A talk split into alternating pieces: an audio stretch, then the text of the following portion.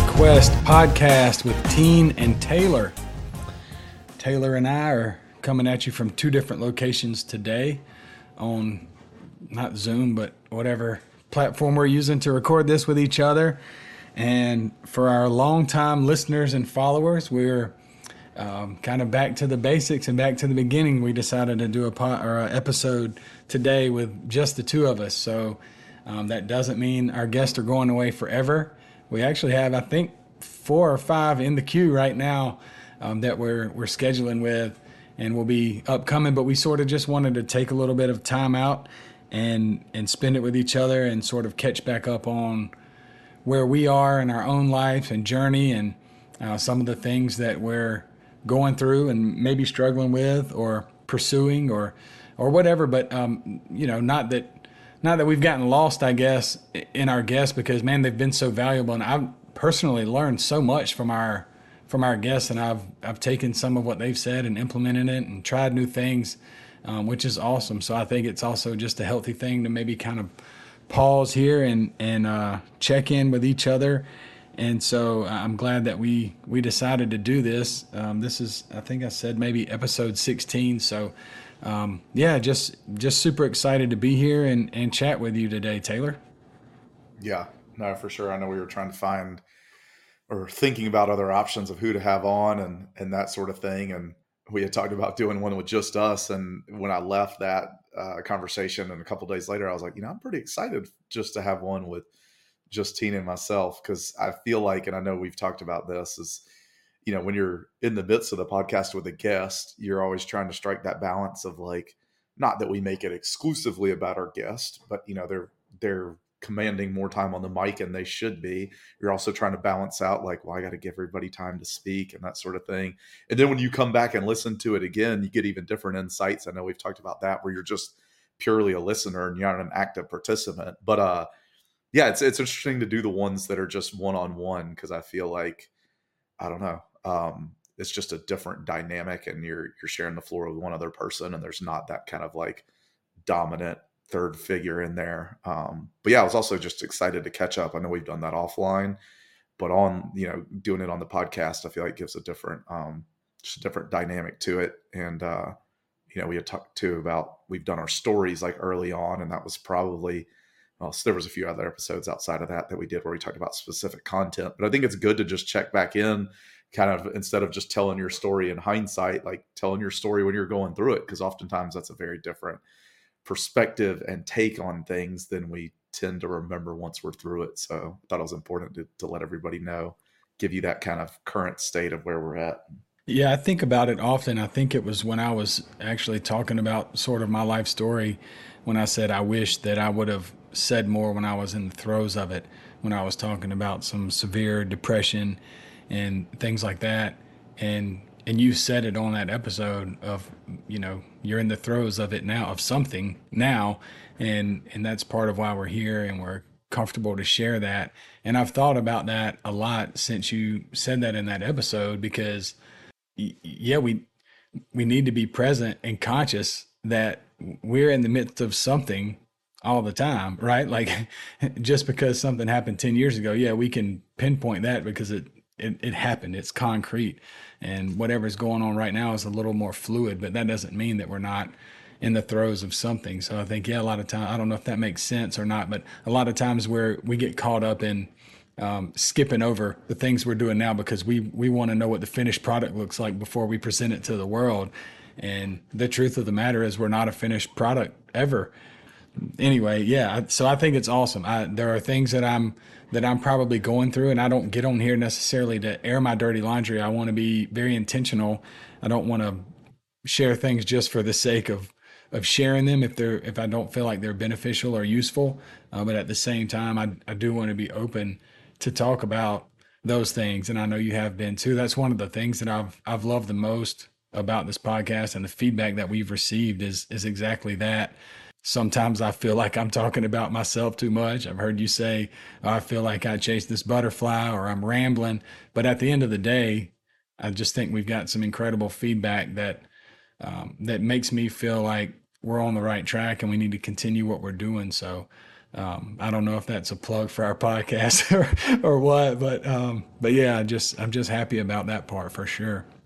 I can echo those thoughts as well. Um, Nicole actually mentioned from our last episode that she was like, I don't even like listening to that much stuff now. Sorry, Nicole, if I'm like outing you here, just but because there's so much noise in our society now, you know, and everybody seems to be an expert on anything. You know, you go to Instagram and it's like, how many people are giving you nutrition advice? And it's like, well, do they even know what they're talking about or whatever? But she had mentioned that she actually really likes listening to ours because it's authentic. And I was like, man, that actually means a lot coming from her and just the fact that that is exactly why we started it right? Just to have like open and authentic conversation.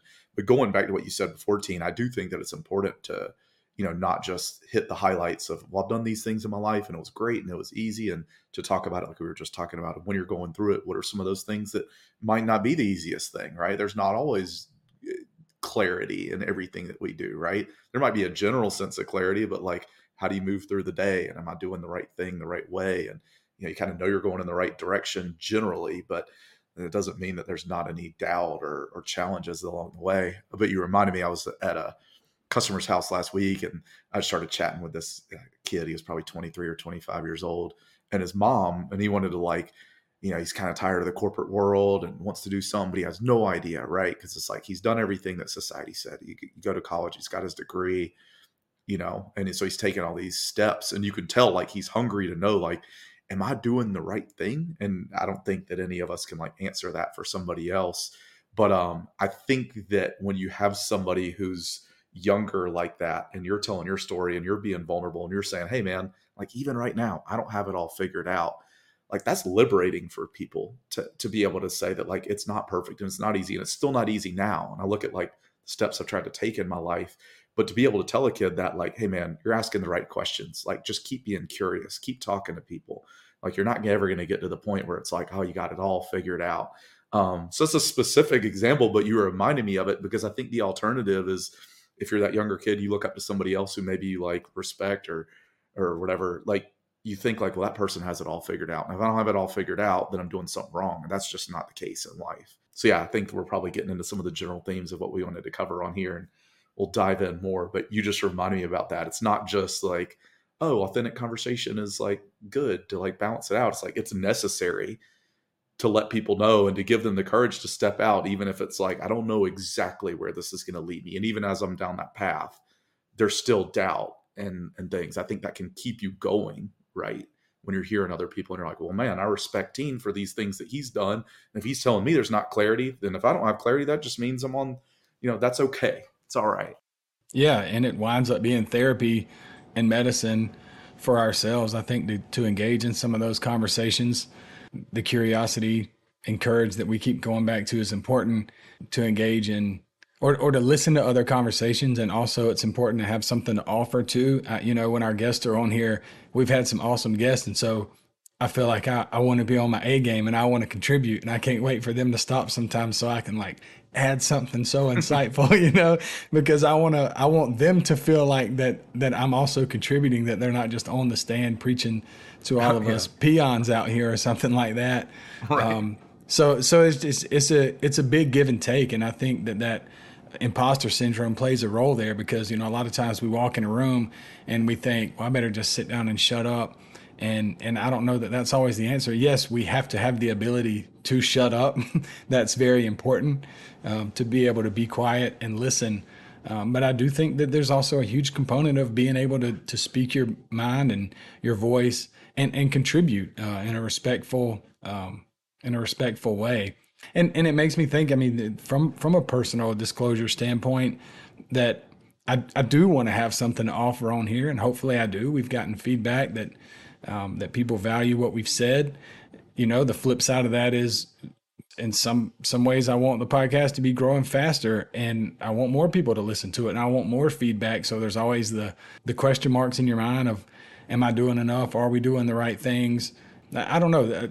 A lot of the challenges and struggles still exist. So I don't want to come on here and just say, well, I've tried this and it worked, so that's awesome. Check mark. And then when we have a guest on here, I don't want to just sit there and sound like I've got all the answers. And and I know you don't want to either. And so, I mean, yes, I think it's important to say, like, right now in my life, I'm still going through things. I'm still struggling. I'm still walking through challenges. And I think that we always are. I think the healthy part of that is that we've identified some processes and procedures that help us with that. Uh, but that doesn't mean that we shouldn't step outside of our comfort zone. That doesn't mean that we don't still go through stuff. I wonder every day if if I'm supposed to be getting my master's right now, if I'm supposed to be uh, potentially stepping away from a career and uh, you know whatever the things are that are going on, and it's and it's tough. Sometimes I I stay up at night thinking about them. Sometimes I wake up in the morning and didn't sleep well because I'm thinking about them. Um, just because I meditate and just because I address my fears and just because I've tried something new a few times and it worked doesn't mean that all those things go away. Um, so yeah, I don't know. I mean, it's not a not a pity party. I'm not trying to sound down about it, but just the reality that that's that's kind of what goes on.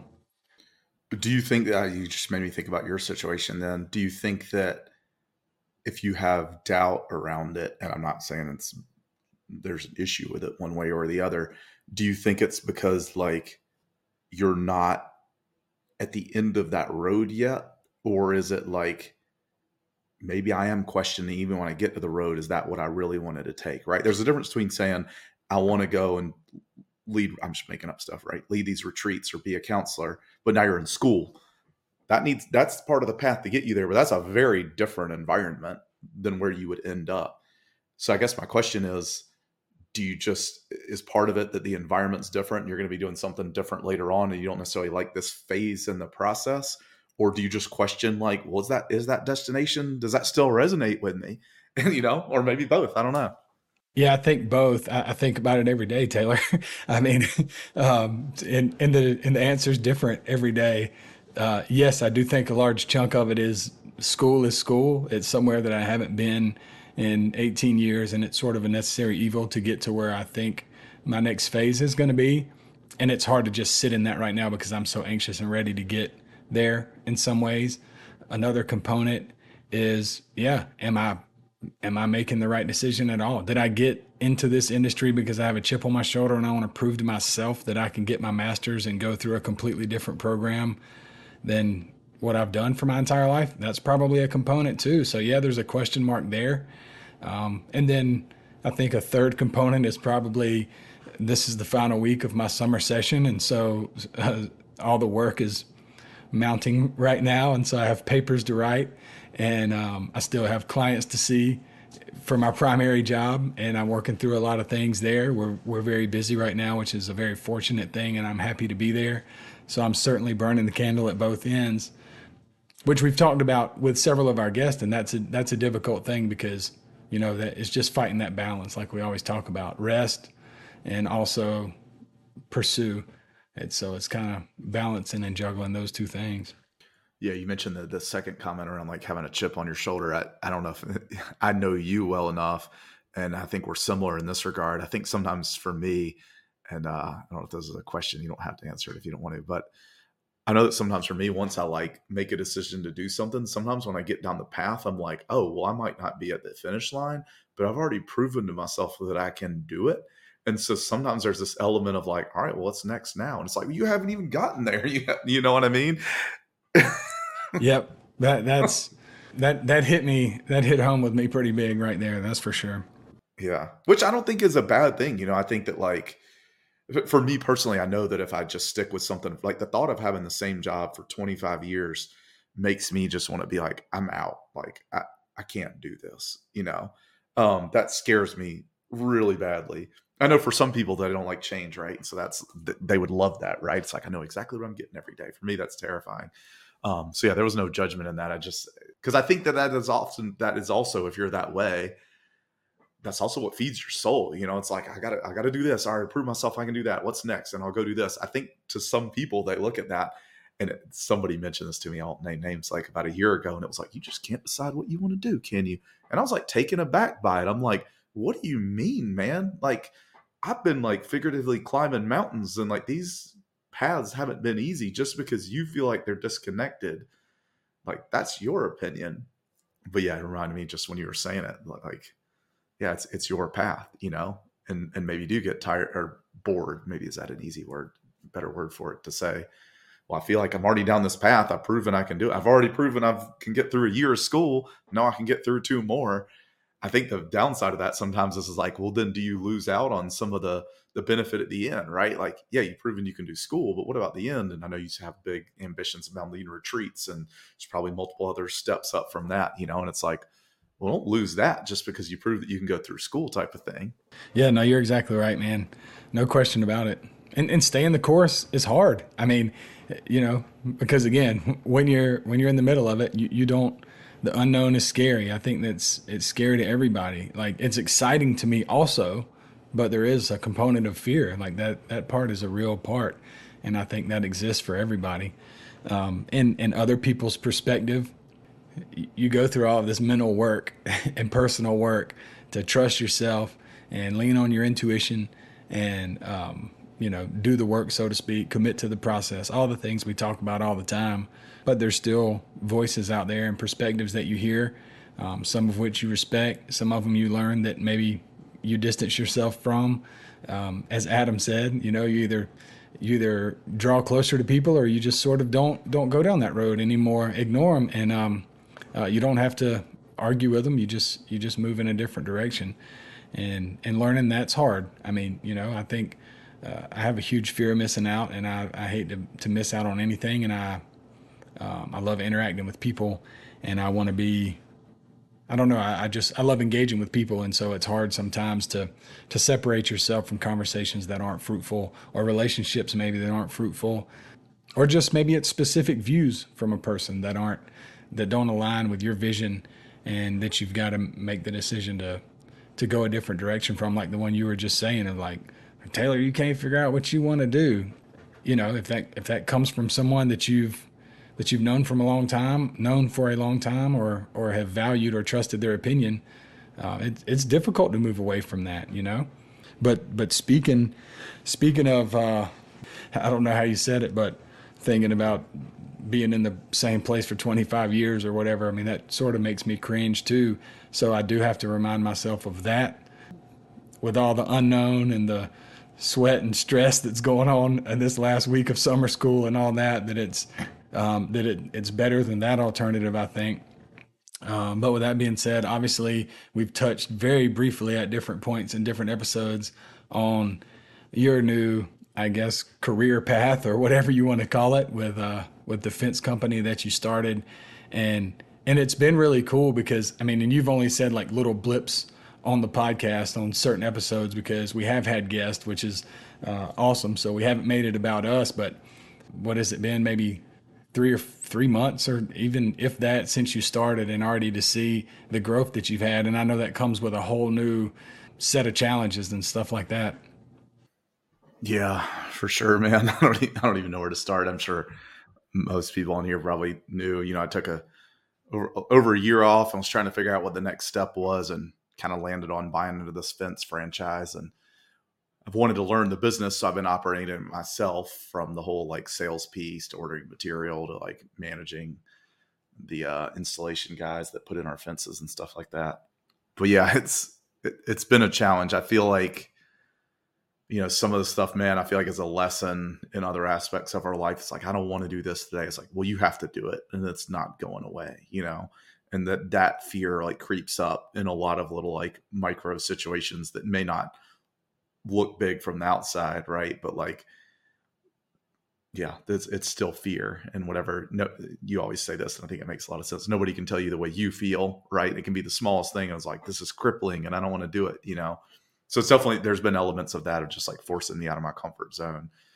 But yeah, it's been a challenge, man. I I think that like just feeling like like it's just me right? And so like I got guys that like put my fences in, but there's nobody else to really rely upon. I've seen aspects of that have been that have been beneficial, right? Of when you're in the corporate world, you report into a boss and that sort of thing. It's like at the end of the day, like nobody's telling me what to do or or this, that, or the other. And that has actually been very nice. The flip side of that is like nobody's telling me what to do. And if I want to go like deliver, whatever you want to call it, earn money, like install fences, like that's completely on my shoulders want to sleep in until noon, then I could do that too.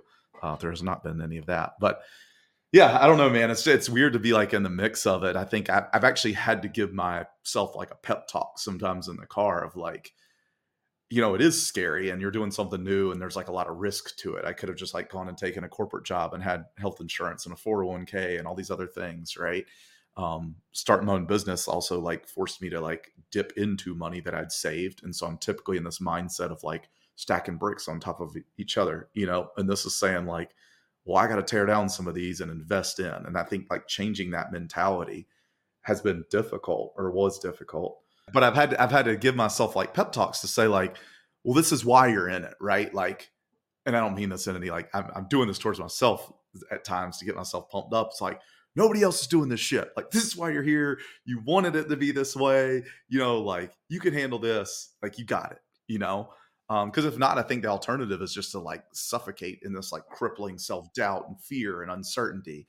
And like, I'll never reach the point. Like, I can never envision a, a, day where I reach the point where it's like, I know it all, everything's perfect. Like, we talked about it before. Like, that is the process and the struggle. Like, how do you kind of um, look at that as a positive and like a growth experience rather than just something that you have to like force your way through so that this like obstacle will be out of your way? It's like, well, you know, there's going to be another one there at some point too. Um, so yeah, I've definitely had to take my own medicine, but yeah, it's it's been good, man. There's definitely a lot of ups and downs, but. Well, that's you mentioned the fear and uncertainty, and that's what I was going to ask about. Is I mean, you went from I'm not saying that you were laying by the pool every day, but you went from not being in structured work, right? Like you weren't in a structured work environment for a year. And so that doesn't mean that you weren't working towards something because I know you were laying the foundation to prepare you for whatever you did next. Um, but, but, but you jumped into small business ownership, which anything that I've ever known about that in my whole life is that, especially in the beginning, it takes a lot of work, a lot of time, a lot of energy.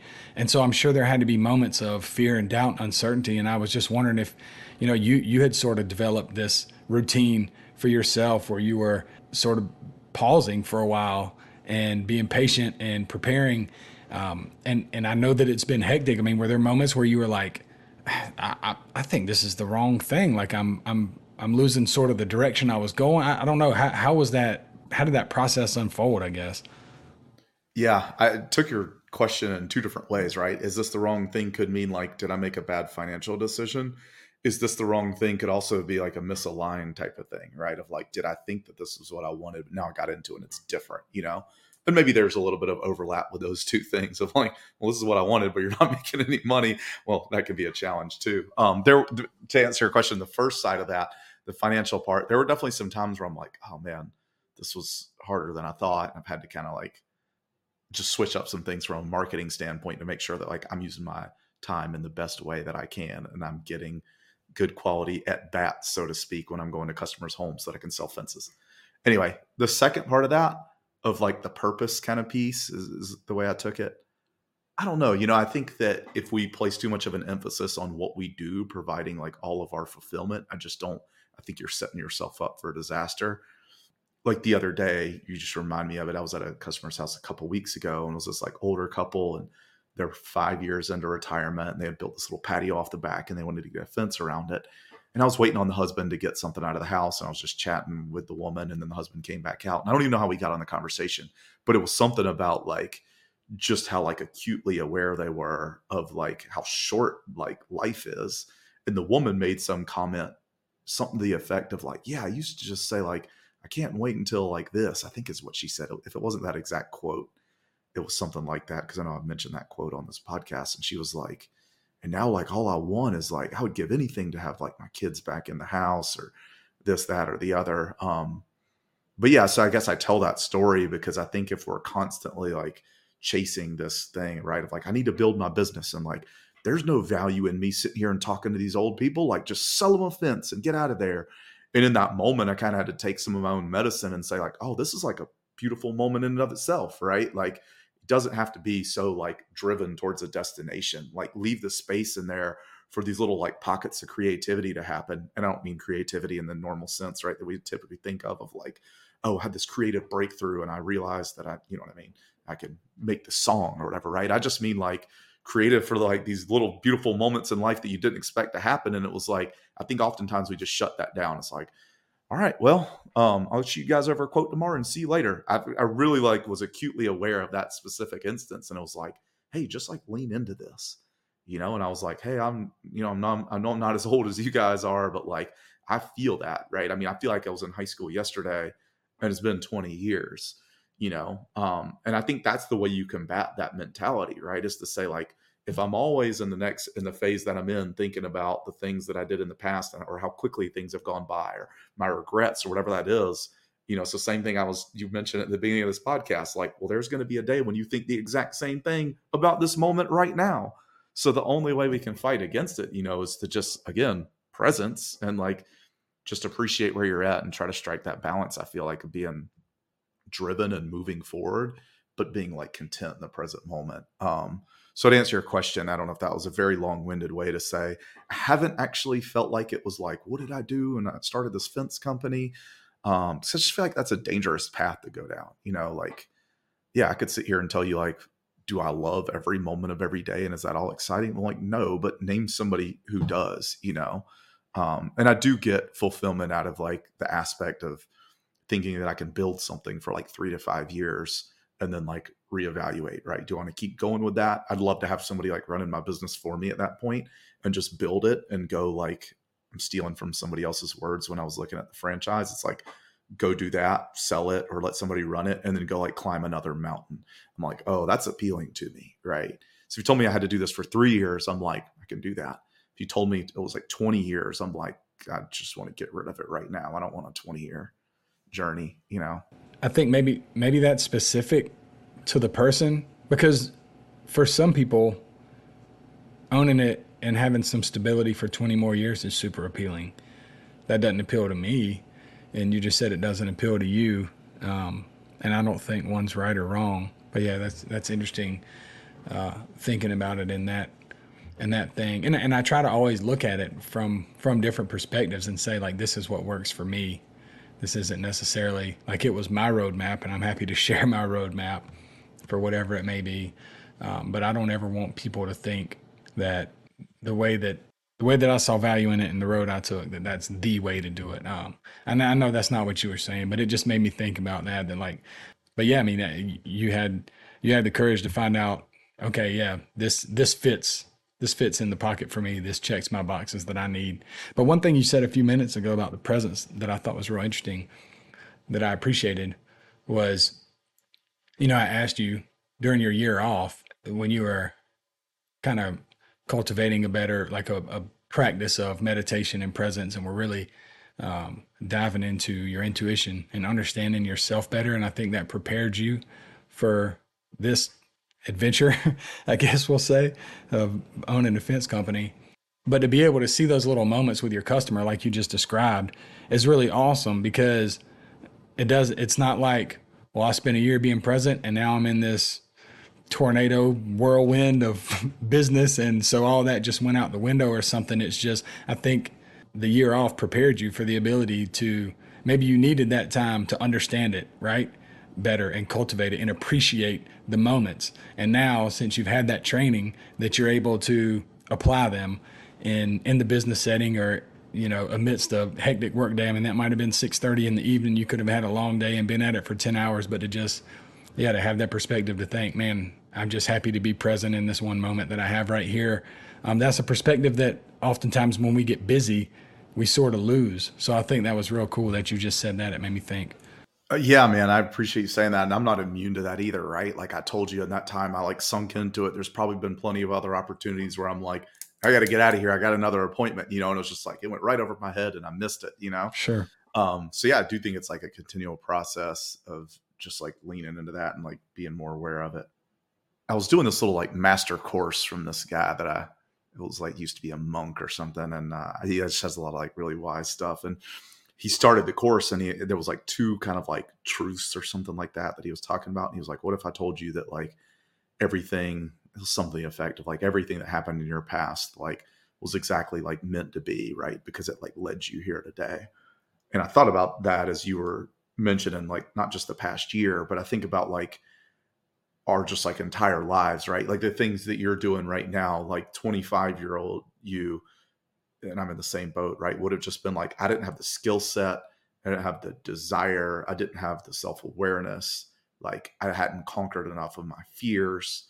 Like it would have been crippling for me to try to do what I'm doing now at like 25 or 28. And that's really helped me to like look back on some of my experiences when I was like in super difficult times. And I was, you know, it's like, how will I ever get out of here? Like, I feel like I'm suffocating. Like, I'm in the corporate world and I just feel like I'm dying. Like, I'm in the deep end and I'll never get out of this and I can't handle it. And now, as I look back, I'm like, maybe those were the exact experiences that I needed to like force me to grow. Granted, it was like super uncomfortable, but like it forced me to grow and like I think it enabled me to like be able to take on bigger challenges. And so in the spirit of not just like purely looking back, like thinking about that now of like, wow, well, if that's the case, then what else am I learning now that is just prepping me for like something even more challenging in the future? It's probably said the same way I just mentioned it earlier, but I think just like not having that like backward looking mentality you know, and be able to appreciate the like the challenges that we have today. I think I saw some little like video on Instagram about this guy that was talking about like the like lobsters or crabs or something that they like literally outgrow their shell, right? And so they have to like leave it and then like find a new one, right? And like but their growth is like that shell no longer like fits for them. And so I think for me, like when that shell no longer fits of when I was like 25, like that is a really good sign, you know, and I hope and under the same way. Like when I'm 45, it's like, oh man, I thought it was really hard to do A, B, C, and D. Now, like those things just prep me for this. So, yeah, that's huge. I mean the the shell analogy is is great because, I mean, when you just said it, I almost cringed of like I feel myself bumping up against my shell because I'm growing. How how often do we just want to like shrink back into it? You know, like I, I want to stay in it. Like I don't want to create any ripples. I just want to stay in my little lane and go do it. But man, that also just feels suffocating to me, and uh, I know it does to you as well. So to to think of myself physically just like shedding this whatever excess stuff that I want to leave behind because I refuse to to not pursue some sort of growth. So yeah, I like that. I don't know if this relates to what you just said, but you were talking about I guess the guy that was saying that was like a master class on something. I don't know if that was like a video you saw or something. I signed up for his master class because he and it's like a two hour program thing. So that that sort of ties into one of the things that that I was thinking about ahead of today, and maybe not specifically that situation, but just when we had Adam Jerpy on here from United, I remember he talked about that one of the one of the things he he sort of pinpoints for finding his success was his having a coach or a mentor. I can't remember exactly what he called it. Um, and I've been thinking about that a lot lately. A friend of mine reached out to me recently that's been listening to the pod. Um, so I appreciate you listening. And he he actually was saying how he was getting a lot from our podcast, you know, in his own personal life and sort of applying it to work. But his company also um, just gave him basically an executive coach. And we were talking about the value in having a mentor or a coach. And I've talked, so since he brought that up, it's been swimming around, and I've talked to several people in the last couple weeks about that. And I think it's interesting because, so someone like you, for example, you worked in the corporate world. Okay, if you had a corporate coach, I don't know that that would have prepared you to step away from that and take a one year sabbatical and, potentially create your own business. And I guess I'm just thinking about like I have to go, I try to go and and seek out certain little nuggets of wisdom in, in certain areas of my life, like the master class you just mentioned. So I don't know where I'm going with that, but I've just been thinking about it a lot lately is that, I mean, a lot of times I feel like I need some direction and would like some direction. I don't want somebody to say, Tine, you go there. And I just blindly go there. But I would like to have some sort of interaction with, and I don't know that executive coach would be the right thing for me either because I don't know that the corporate path is what I want to ultimately do, you know? So how do you, and I guess Nicole Griffin that we had on the podcast does a lot of that. And I actually thought about reaching out to her. So maybe um, since I'm saying this out loud on the pod, then that'll make me actually do it and getting her take on some of that because I do think that's critical. I mean, I was thinking of you just a minute ago saying I don't have a boss, which is bad, but also it's good because you know I kind of dictate what I do. But man, a lot of times it's valuable to have people to bounce ideas and stuff off of. And I know we do that for each other, and I'm very grateful for that so I don't know, maybe I'm rambling about that a little bit, but I've just been thinking about like where where can we go to access and maybe the answer is the Constant Quest podcast. But where do we go to access, you know, some of the some of those ideas and like I guess leadership from from external sources? You know what I'm saying? Does that make sense? It does. I think the challenge for me is that, and I don't even, I'm not even saying I'm right in thinking this. I, I think that the challenge for me is on the other side of that, whoever I'm using as my coach. I want them to be somebody who I look up to and respect for the path that they've taken, right? To your point, if you give me a coach and it's like, let me tell you how to build a business, I've done this six times and, da, and they're not self aware. And I'm going to be like, dude, we're running two different races. This doesn't resonate with me, you know? And so I think part of it, and I'm certainly not sitting here saying there's no one out there for me. That is not what I mean. I just think that sometimes it's almost like when we were talking to Ashley about like the therapist, it's like, I want a therapist who goes and sees a therapist. It's the same thing in my coach. I want a coach who's like knowledgeable enough to help me steer through things without just like telling me what the answer is and humble enough to have like just have that attitude and have them have done it themselves, right? Of like, well, I don't have all the answers, right? I can give you this, like, I actually think Nicole does a very good job of that now that you say it, um, of both of those things. Like, I think you have a lot of wisdom and you're wise, but you're not also saying, like, come to me because I'll tell you exactly how to do it. And that's like a super delicate balance, you know, particularly in a world that we live in that typically has the opposite screaming from the mountaintops and has no damn idea what they're talking about. But yeah, I mean, your, your comment makes sense, Tine. I mean, I do think that, uh, who was the episode that was talking about the guides? Oh, it was Kurt.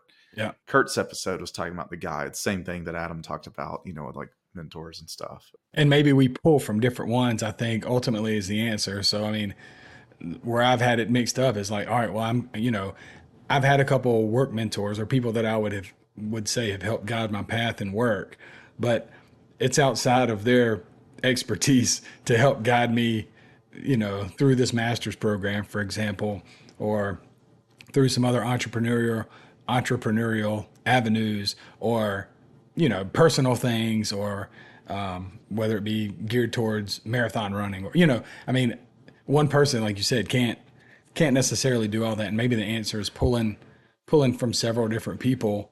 Um, and i was talking to one person about this and um, i'm going to use this moment of having a lack of humility but and they they said well i view you Tine as a mentor to a lot of people. And that was kind of interesting because i don't know that i view myself in that way and my immediate thought was well i better get me some good mentors so i can then if that is the case so that i can then be the best mentor so to your point what you just said is like i don't want to take that and say that's right come to me and i'll give you all the wisdom or whatever because that's certainly not the case i mean i'm learning from uh, you know every day uh, so I, just, I, yeah, I just think that's interesting.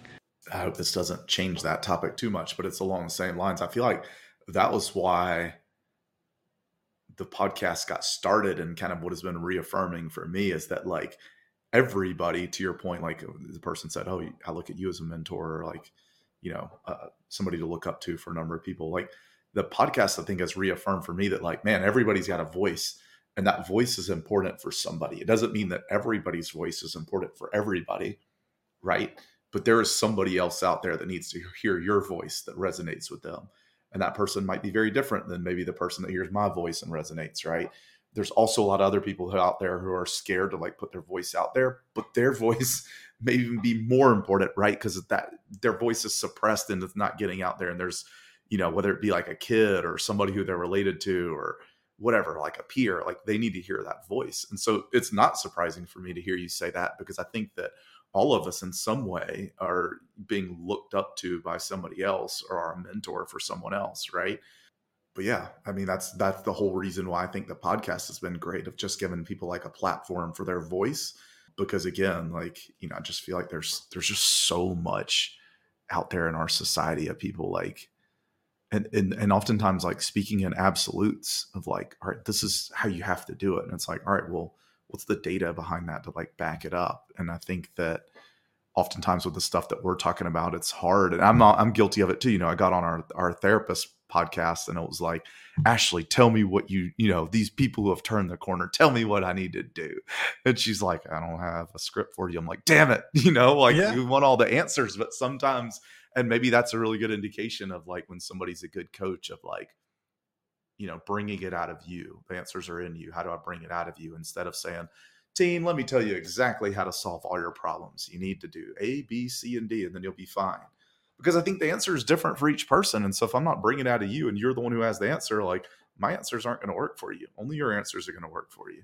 That's right. And it's it, it's a difficult process, man, to, to pursue growth in any way or, or to uh, look for mentorship or direction, you know, because I think one of the biggest things we talked about originally was like acknowledge fear, address fear, trust yourself, and still, um, how did Adam say it? It's not action in the absence of fear, but courage is action in the presence of fear. And so I think that's step one, obviously, like acknowledge it and then decide to move. Well, then when you've got to this point, man, you're like, all right, I've, I've decided I'm going to step outside of the box and I'm going to try something that I've never tried before and I'm going to grow.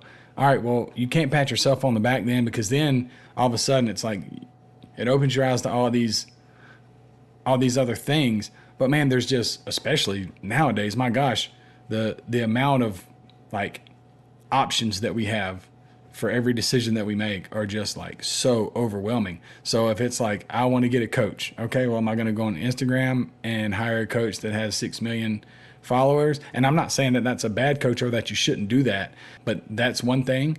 Uh, my friend that was talking to me has an executive coach that his business supplied to him. Okay, those two coaches are couldn't be probably more opposite from each other, right? And I'm not saying one's right and one's wrong, but I'm just saying there's just so many options that we have.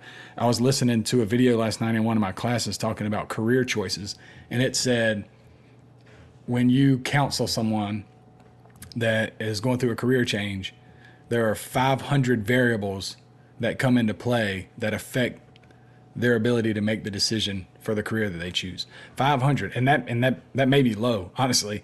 But if it's 500, I mean, holy hell, that's just that sounds so overwhelming. But I'm just thinking about how when we do try to act and try to step outside of our box and grow and do new things, it's still overwhelming and difficult because um, we've still got to rein it in and, and make a decision and I'm not great at doing that. But we've got to we've got to just make a decision and move towards it. It doesn't mean we're stuck with it for the rest of our life, but yeah, we've got to we've got to choose action, and and that's yeah, it's hard sometimes. Yeah, no, for sure. I I just went all around the place. I'm sorry about that, but no, you're good. You were talking about action.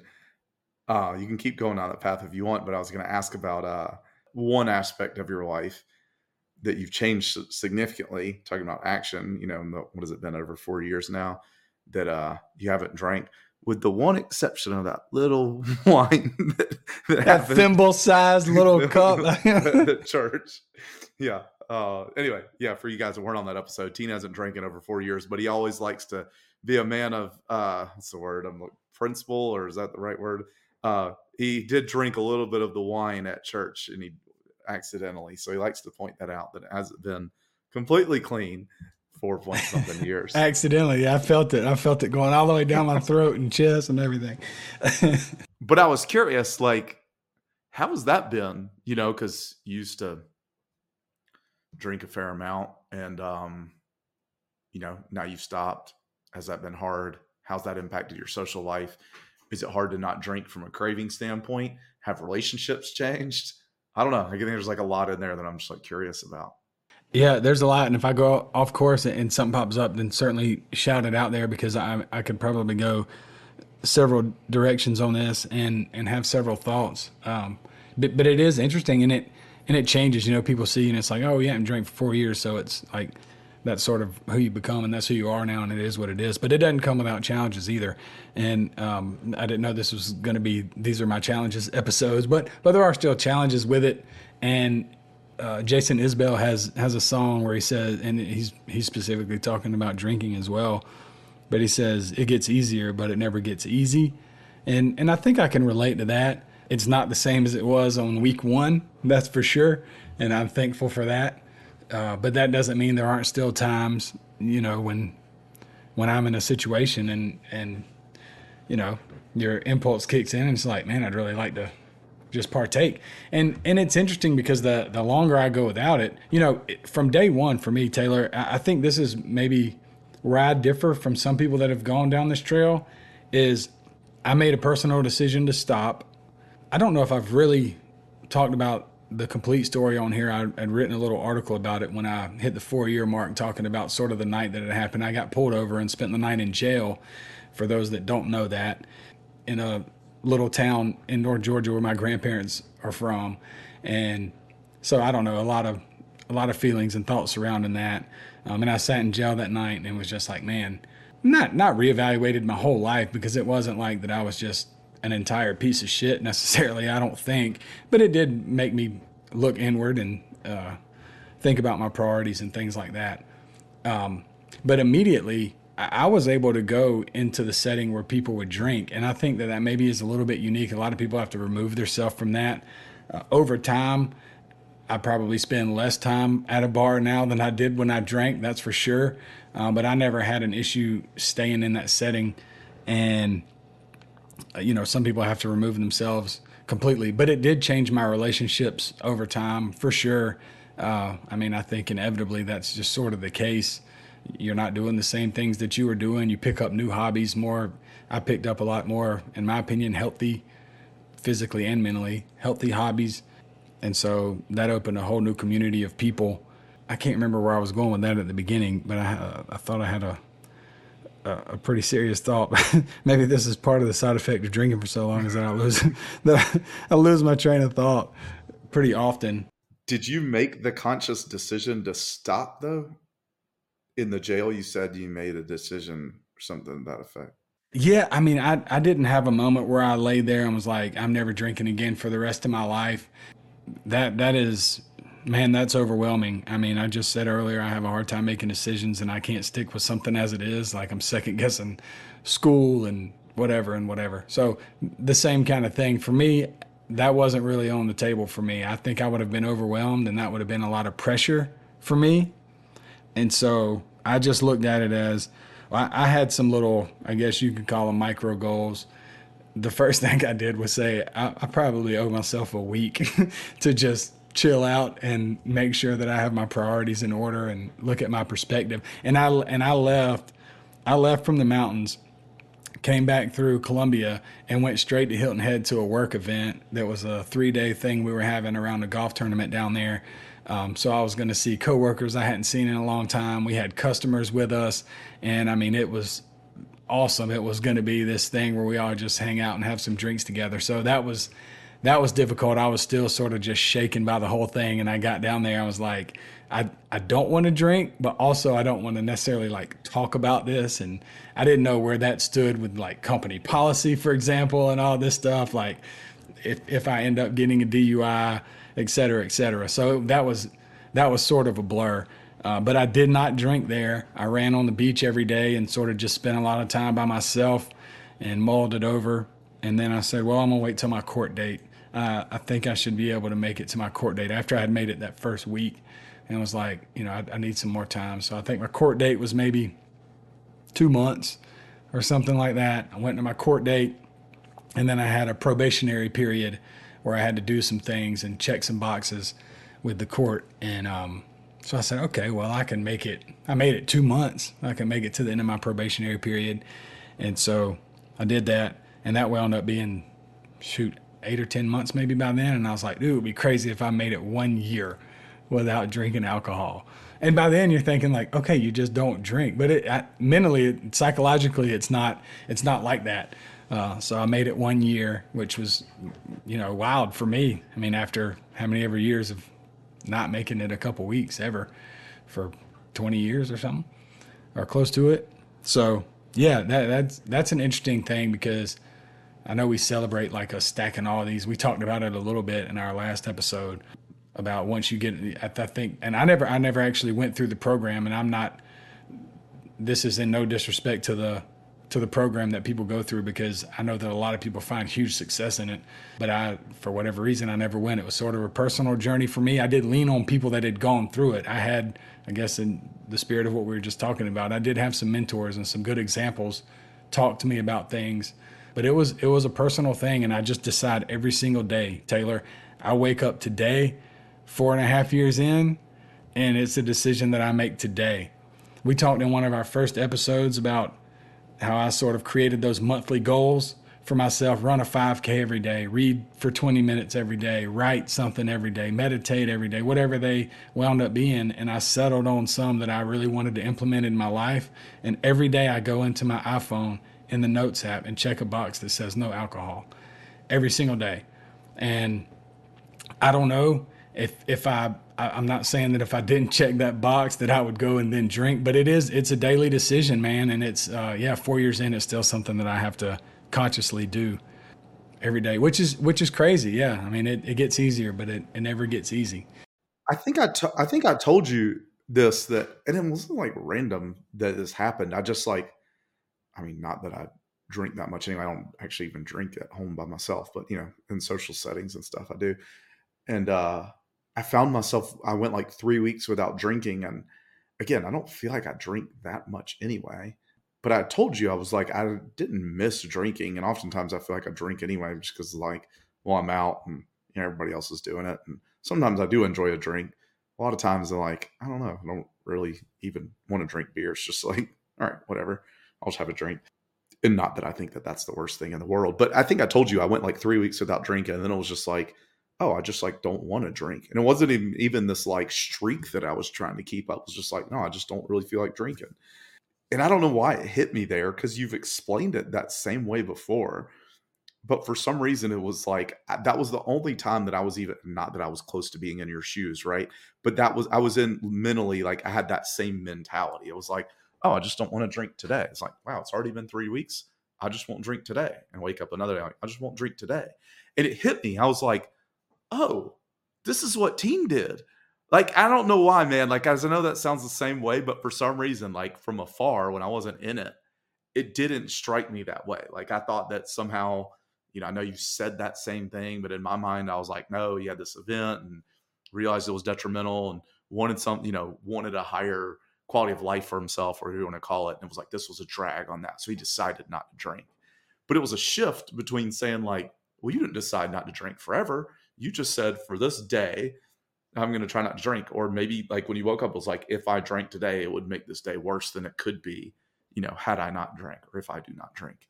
And I don't know why, man. Like that probably sounds like, yeah, Tine just said that. What are you talking about? But when I like went through that period, I was like, oh, I actually understand what he's saying now. Because again, you didn't say like for the rest of my life, if I drink, that's a big loss. It was like, and you've talked about this before. Why does it always have to be like, I said I'm never going to drink and I drank one day? Like I'm sure you'd be disappointed, but like here's 1200 wins and one loss. It wasn't like the only way I'm going to be judged is if I drink a sip of alcohol again in my life. That's just a big loss, and you are a liar. Like that's not how this works. And why do why do we act like that? Why do we act? Sorry to interrupt you, but why do we act like the entire castle crumbles down if we have one sip of alcohol? Like why do we act like that towards other people? You know, like I, I would maybe put some pressure on myself if I did, but why do we act like that? I also have a little box that I check on my phone that says no fried food because I don't want to eat fried food. But I'll be honest, I don't put a green check by it every day. Every once in a while, I put an X on it, right? I live in South Carolina. Sometimes we eat fried food. I eat way less now than I used to because I make a conscious effort not to.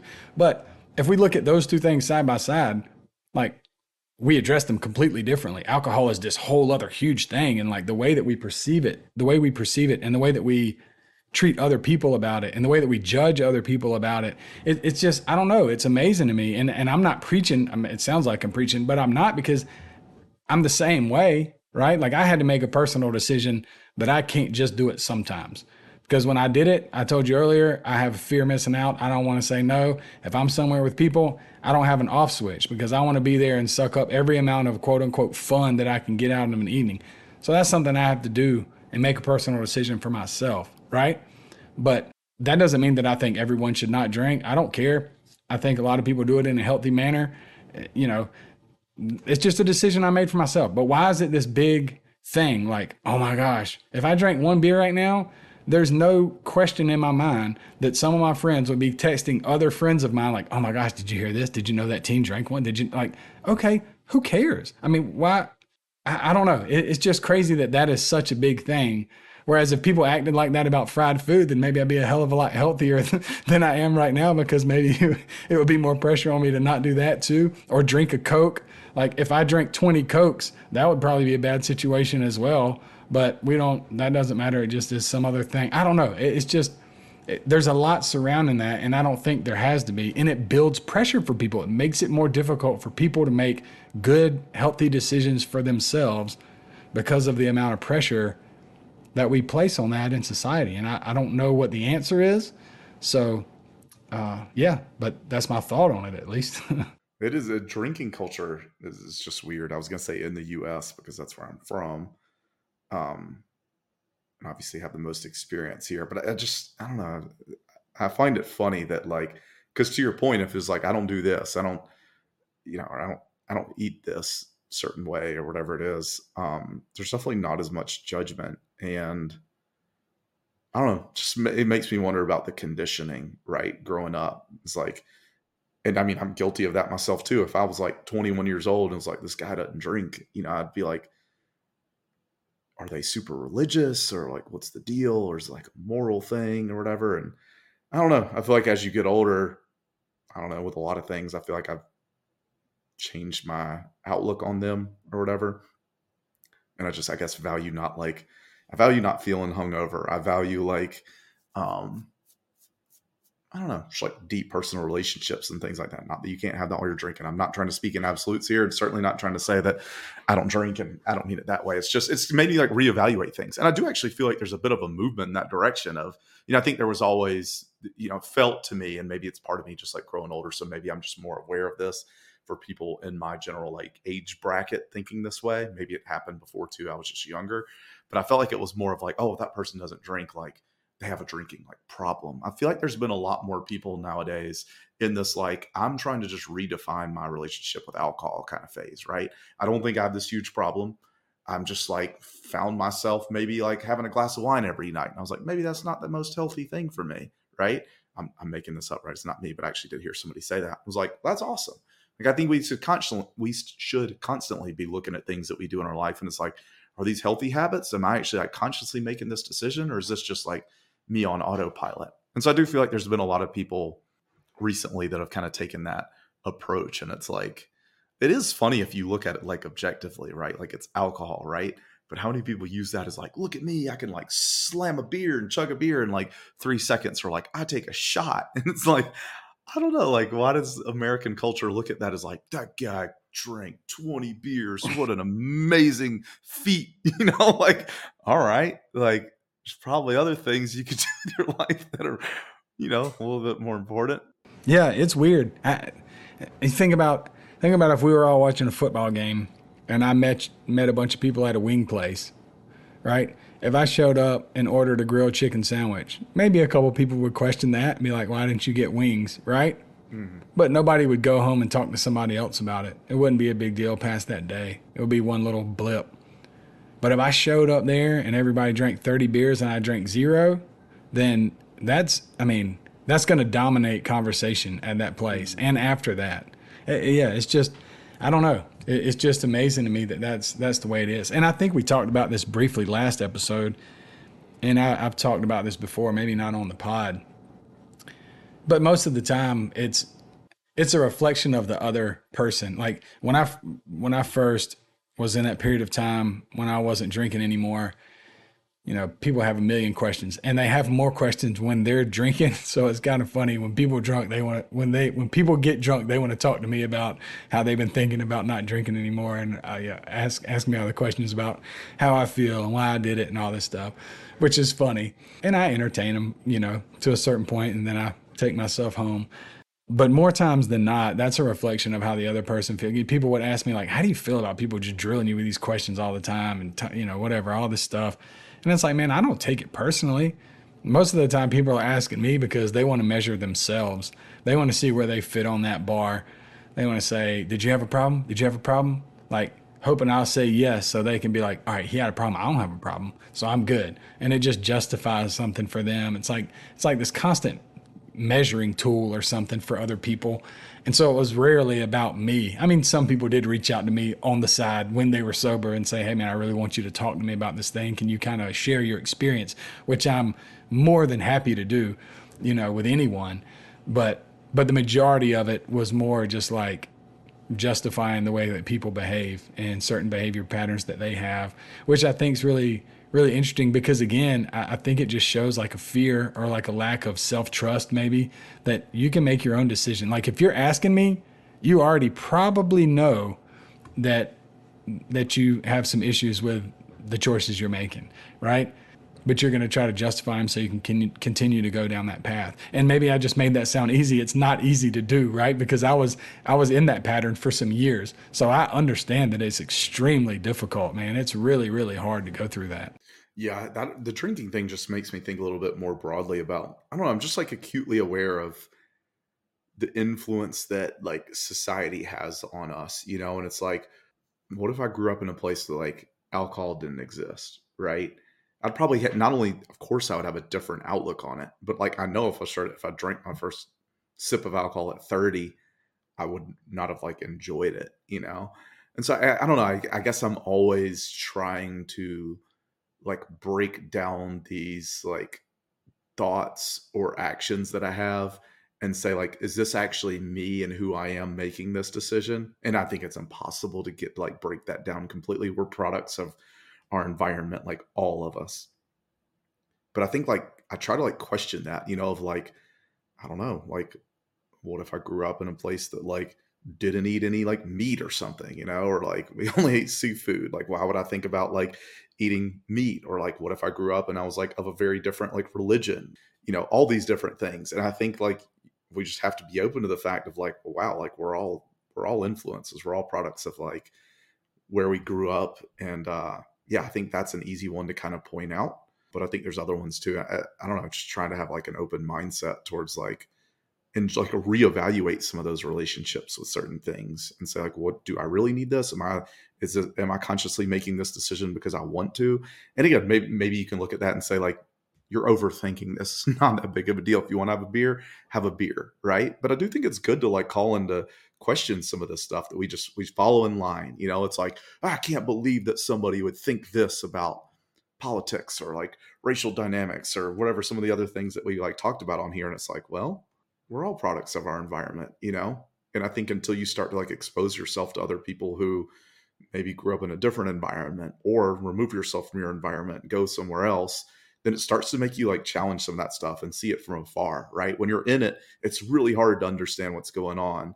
But if you like take a step back and remove yourself from some of these situations, I think you just see it very differently. You know, I, would imagine that would, uh, you mentioned it like right now you know, just like I'm sure when you're like not in it, there's probably other aspects of your life of like, I don't know, just how you probably realize how pervasive that was in other aspects. You're like, wow, I didn't realize that, hey, I was depressed and like now that I've stopped drinking, like maybe that was like feeding the beast a little bit. Like you drink and then you wake up and you're hungover. Like, that's not a recipe for success, you know. Not to put words in your mouth, but I just mean like removing yourself from that situation. I'm sure I don't know, give you a different perspective. Yeah, Absolutely. I mean, no question about it. And it's it's habitual behavior, and and that can apply to drinking or anything else. It's it's the same. I mean, it's it's habitual behavior. I woke up every day and I did it again because I do it.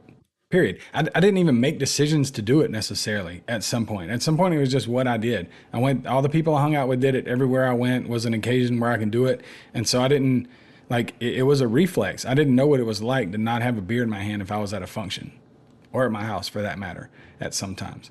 And that's the that's the most frustrating part for me is that I didn't have the self-awareness to realize that sooner. And maybe I did realize it and didn't have the self-control to change it, which is also frustrating, you know, in hindsight. Um, because now I'm very conscious of the decisions I make and how they affect me. And if and if I feel like they're affecting me negatively, then I then I try to change them. But I think a lot of times we get caught in this cycle, and we've been specifically talking about alcohol, but it doesn't have to be just alcohol. We wake up and we feel this way because we just feel this way. It's first maybe a product of our environment, like you just said, right? Like take politics, for example. Most of the time we lean the direction that our parents leaned. That's what statistics suggest, right? That I'm not saying that's that way for everybody, but it's that way.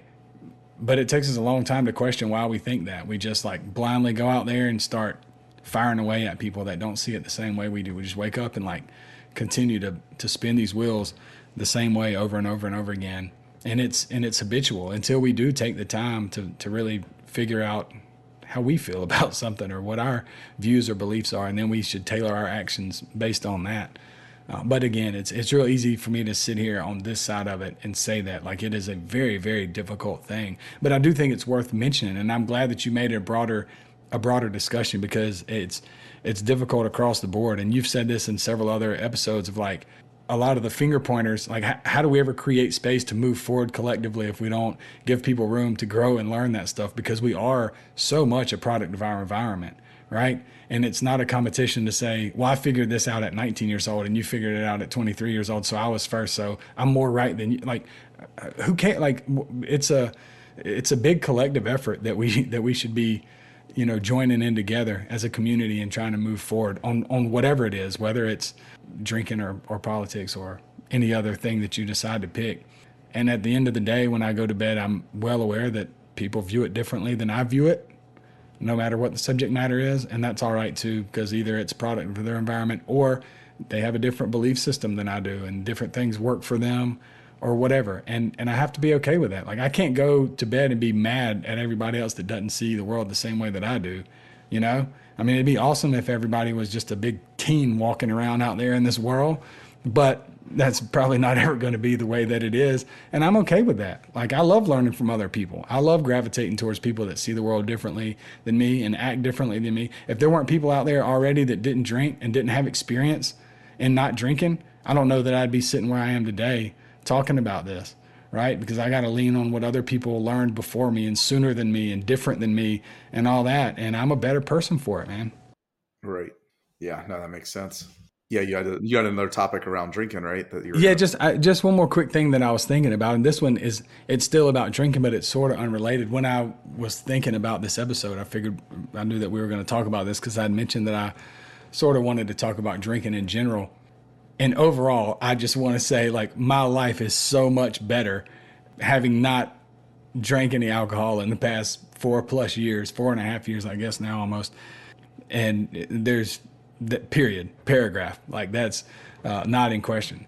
But one thing that I had been thinking about is that, you know, you learn all these other things to do to cope because, like you said earlier, like it was maybe feeding that depression when I would drink and it probably was. But sometimes also it was helping me to avoid some things that I was going through, maybe not in a healthy way or long term, maybe not in a healthy way. But sometimes we do need a reprieve from some things we're going through. And, and I, I don't think we were on air yet, but you had mentioned you were like, I don't know if somebody wants to drink one drink to knock the edge off every once in a while. Is that a bad thing? And, and my view is no, it's not. I mean, if, if that's a personal, it may, you know, I don't want to do that because I'm not sure where it'll go. It might be a slippery slope for me. But no, I don't think having one drink to take the edge off versus other vices that we have, like, I don't think that's a bad thing. I don't even know that that's a vice uh, if you have one drink.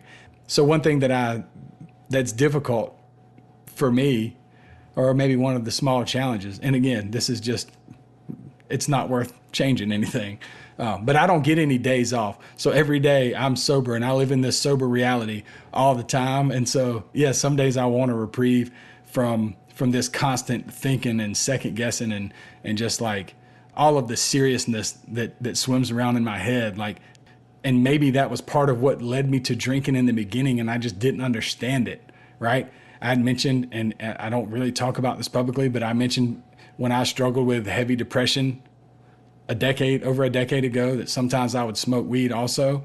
And I mean, there's no question in my mind that was because I did not know how to handle the way that my brain works. Like when I lay down at night, it's not over with. Like I, I cannot turn it off. Period. I can't do that now. I couldn't do that then. So I was reaching for things to help me try to turn it off.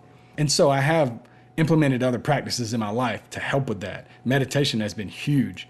You know, reading, running, writing, all kinds of things. I've been on this paddle stand up paddleboard kick lately. I go paddleboard on the lake and go in this cove where there's no houses and I'm just out there in, in the middle of the woods and like it gives me this little relief from that, but I come back and it starts again because that's the way that my that my brain works. Um, so anyway, I don't know. I guess, I guess I just thought it was worth mentioning that it, that part is you know that's a challenge because you don't have that. Some days I'm looking for that little escape that I used to just lean to alcohol. So I don't know. Maybe it's maybe it's to say that if you are struggling and you always lean to alcohol, that there are other things that help. But also, you know, it's it's an ongoing thing that I have to address on a daily or weekly or monthly basis. You know. Yeah, I'm glad you mentioned that. I, I know that you've told me like, or I, I remembered that you've had like you know challenges, kind of like sleeping and stuff in general. And I never, I, I guess I never, I don't remember ever hearing you say since you stopped drinking that like uh, to me it makes it even more impressive right? Because if i'm having trouble sleeping or whatever it's like well this would be really easy just to you know have some drinks or something else you know and uh knock the edge off and just not have to think about anything. But yeah i guess i've never I've, i guess i forgot that that was the case or maybe in some ways thought that that would just be like better because it's like oh he's in a much better mental state and he doesn't drink anymore and this and like I can see how that would be a constant struggle, right? Of like, well, hey, here's something that would help you sleep a little bit, or at least in the short term, you know, sleep a little bit better. My quality of sleep is probably 10x better. I'm sure of that.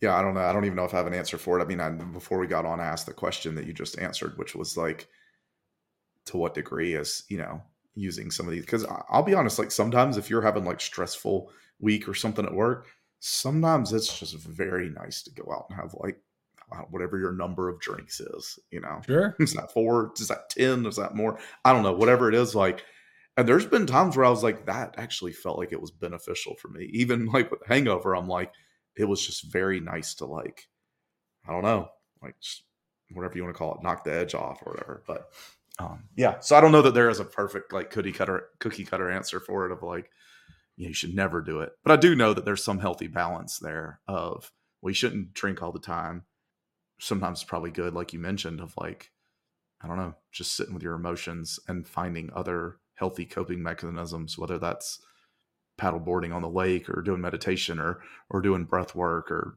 I don't know, whatever, reading or uh, there's a million different things. You know, I honestly feel like a lot of us don't even know maybe some of this these like creative outlets or like habits that we could form that would be beneficial for us just because there's like so many other things that we can try. The podcast does it for me. Honestly, I mean, this is one of the things that does it for me. Like I, I love getting on here and talking to you about life and, and things that are important and serious and also funny and whatever, whatever comes up, you know, um, that's, that's part of my medicine. And it's been great for me in that way as well. And listening to our guests and conversing with them has been just awesome. Yeah. you said funny and it made me think, I was like, I wonder if people only heard us on the podcast or they would just be like, these two dudes, they are probably not very fun to hang out with at a party. They just want to talk about meditating. Take our word for it. We are funny. We do. I promise you, we're funny. Nah. Yeah. Said every not funny person ever. I promise right. you, I'm very funny. Exactly. I hope. I think most of the people who listen know us outside of just the pod, but well, you don't know that, Taylor, because I know that you have never looked at the metrics one time, which I so respect about you that you have no idea if one or one million people listen to our podcast. And I think that that's an awesome thing. I actually check it way less now than I did the first six or eight episodes. I wanted to know, but it's not, I just will say this to you right now. It's not just people that we know, Taylor. Yeah. There are other people out there that, huh. a good many of them that listen to our podcast. I really appreciate you guys. Y'all should y'all should reach out and get to know us on a personal level if you're somewhere close by. You know, you do bring up a good point, and I know you've been in a good natured way kind of poking me on this one. Man, I struggle with the whole like Instagram thing, you know, especially because like I don't know, man. Just like more often times than not, I feel like I get off there and I'm like, I'm in a worse place mentally. I just feel like there's this weird thing of like, I don't even know. Like I do think I've like I had the fortune, good fortune to like have a lot of different like really cool experiences. I think I've hesitated to like put that on Instagram because I don't want somebody else to feel like their life is like insignificant. So now I've ended up with this like Instagram account that like has nothing on it, and uh I don't know, like eh, yeah, I guess part of me feels like it's like, well, I've already like missed the boat and hadn't put anything out there. The other part of me is like, I don't even want to put anything out there. And then I also know that I need to like promote the podcast, which I don't know why I've been like hesitant to do it. Um, I know that I need to and I want to, but I feel like there's this like part of me that's like, well, I've already like been this anti Instagram person and like hadn't put anything else on there. Like, am I just going to start using it now because of this? Which is bullshit because I honestly feel like if there's ever anything that like needs to be put out there, it's like stuff like this, not the fact that, you know, I went to whatever the Caribbean and went on vacation or whatever. No judgment if that's what you want to do. I understand. But like there's value in this. You know what I mean? Are you attacking me right now? Did you just go to the Caribbean?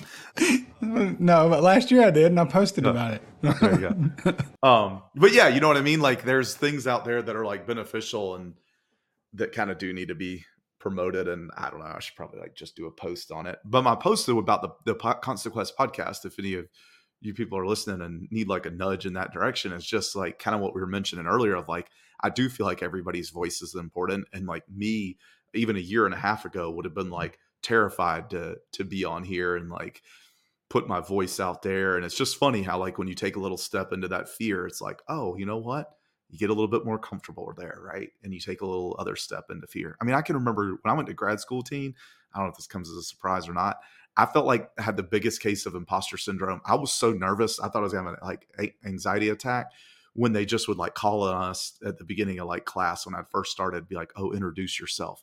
I mean, my heart was racing and like I felt like I was just gonna like lose it, you know. And uh I guess I just say that to say like, yeah, I don't know. To the same point I was making before of like, I think we all sometimes need a little bit of a nudge and I think that you probably gave me a little bit of that. like before we like started this podcast, and I was like, should we have a podcast? And I was like, I don't know, should we? And I kind of sat on it for a while, and then I did. That would be my post. Like that would be my message with this podcast. Is like I think there's all things like that little thing in the back of our mind. It's like I kind of want to do this, but it's like really scary. It's like you'll be all right, you know, because like you'll get comfortable in it. And the other part of it too is like just kind of unrelated to that is I think we all do have that voice that I mentioned earlier that like it's important to somebody and like the more you suppress it like I think it not only is like detrimental to you but it's also detrimental to society because we need more voices that are like authentic and speak from like I don't know just like people speaking from their heart and about like their experiences and the things that people are like whether it be struggles or whatever it is right? Just like authentic conversation because there's so much other stuff out there that is honestly kind of like nonsense. So yeah, I think people need that for themselves, but also feel like other people need to hear it as well. That's right, man. Absolutely. I, the, the imposter syndrome thing is is, I, I, guess. I mean, you hear people talk about it. it. It's it's such a real thing, and and once you go through something, you almost always come out on the other end thinking like, okay, I I belong there at least in some way. I went through this leadership program that I've probably talked about on here a couple times and I almost backed out right before. I was so excited about it, and I didn't know a single person in there, and I freaking panicked right before it started. I just, I was like, I, I think I'm just gonna send them an email and not do it, like right before the thing, and then I went to the orientation and I was exactly how you were in grad school. They, you know, you go to something like that, and I'm like, dude, I'm 40 years old, but it's still this whole like getting to know each other, trust falls, and all this stuff. And so, so we stand. Truth and a lie. yeah, yeah, yeah. Actually, we do did all that, and this one was like you got like some pieces of toilet paper and you like pulled one off and said something about yourself and you pulled out anyway. Mm-hmm. And so I friend of the podcast, Lester Young was in my class. And so he was in there and he gets up and he's like, I've been convicted of murder. I was in prison for 20 something years and all this stuff. And he's like, you know, so he's in there and I'm hearing that. And then all these other like amazing stories about people that have been to 30 countries and speak four languages and all this stuff. And like, I wanted to leave right then. Like, I didn't want to be a part of that thing at all. And I stayed and I excelled. Like, I found, I found a lot of things about me through that and I grew and it sort of gave me, gave me my, confidence and courage to do. I don't know that we would have done this if it. I, I wouldn't have gone to mat, the master's program if it wasn't for that. Mm. And and I don't want to put all this weight on that leadership program, but that's just one example of. I almost backed out the week before, and I I not only entered it, but I excelled within the program, and then I excelled outside of the program. And I, I'm not trying to pat myself on the back, but I'm just trying to use a real life example to say exactly what you're just saying, of like, man, yeah, it, it can be scary, but but if you do it it's it's awesome on the other side. Didn't you win like the volunteer of the year award thing too, or something? I don't know what it's called, but you know, I did. Yeah, Yeah, they hand out one award that's voted on by the class. Yeah. And I received that, um, which is an unbelievable experience. It is, and, and that's awesome, man. And like that's why I need more people to encourage other people, right? Because if the person regardless. And it's not like, oh, you're the volunteer of the year and everybody else is insignificant. I don't mean it that way, but you clearly voted on by your peers or somebody else there were voted the most impactful of that entire group, which was already a solid group of people who were concerned with doing good things. And you were voted uh, the best person out of that group of, of all the people that were there. And like, you almost didn't go. You know, so when I talk about like we all need like voices of encouragement and stuff, it's like the person who was most impactful of that entire group had fear and self doubt and almost didn't not only do that one thing, but that one thing that eventually led to, you know, maybe you get in the confidence, like you mentioned, to go to grad school and do all these other things. And it's like, man, like we just need more people to like pick other people up, you know, and be like, hey, you got this shit team. Like get in there and go do it, you know? I mean, imagine how different your life would be just if you, you know, that doubt was a little bit more and, you know, the anxiety was a little bit higher. It was like you never took that first step four years ago. And there's probably countless examples, you know, of in all of our lives, you know, things we did do that turned out that way, or maybe even didn't. I think it's just important to like confront that and have people that'll like have people that'll push you and not just say like, oh, you know what, I can understand how you're a little bit anxious about that. You don't you don't need to go. It's like, you know, it's like the Goggins type of thing. Like, no, man, get your shit on and go. Like, yeah, you know, they need you there. Like, it's almost like putting yourself, uh, putting others above yourself. Like, you know, I know you guys did a lot of cool projects around like the homeless organization that you work for and stuff. It's like, hey, I I know your anxiety and stuff is like heightened by this, or like your fear or discomfort, but like, you know, look at all these other people out there who need you to do that. You know what I mean? So that their life can be better. You're right, man. You're right. I, I agree hundred percent. And I was almost hesitant to talk about that. It's weird, you know. I didn't even. I wasn't even going to bring that up, but yeah, I mean, that's a great example. I, I do want to talk about your lack of Instagram use.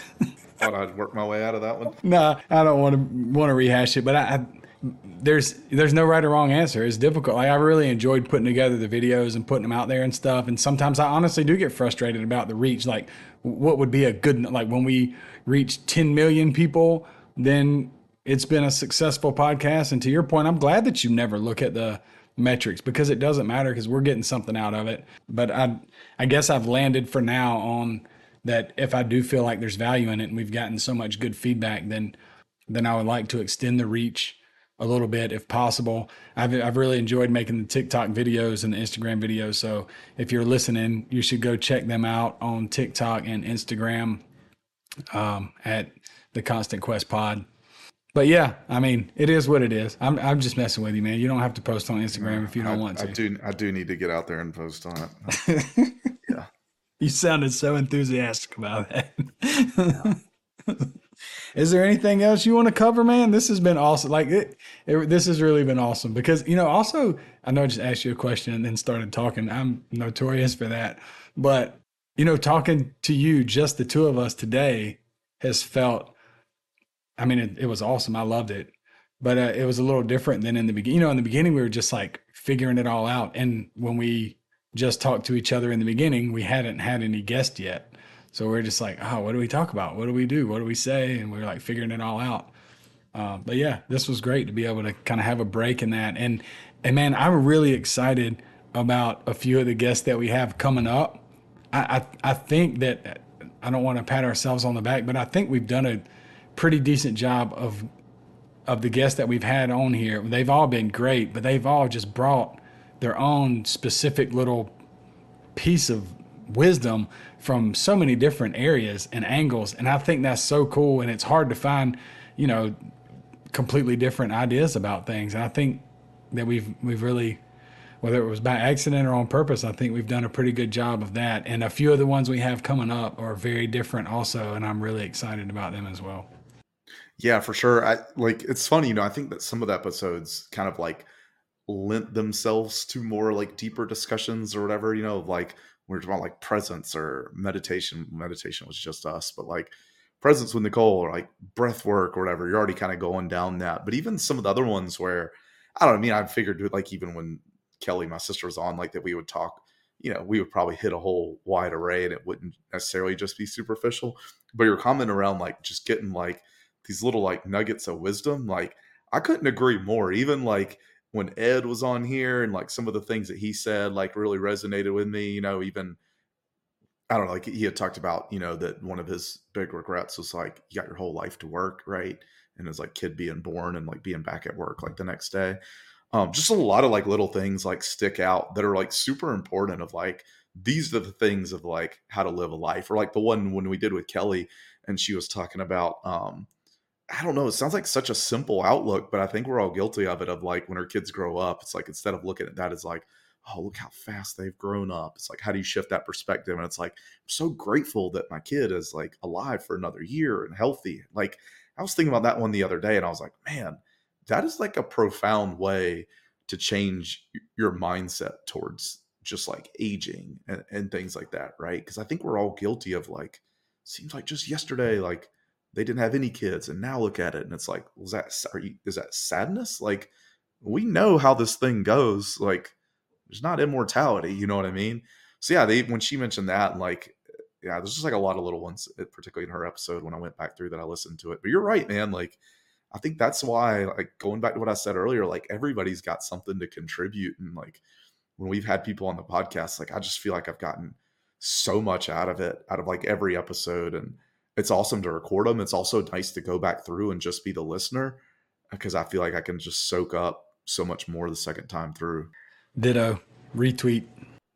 Was that was that my rant? That I, that might have been it, man. No, I don't know. We I, I did some ranting today. uh, it felt good though. It was yeah. this was a good uh, this was a good break, and uh, I'm excited about the ones coming up, man. I really am. Yeah, no, me too. You want to get out of here? Let's do it. All right, until next time.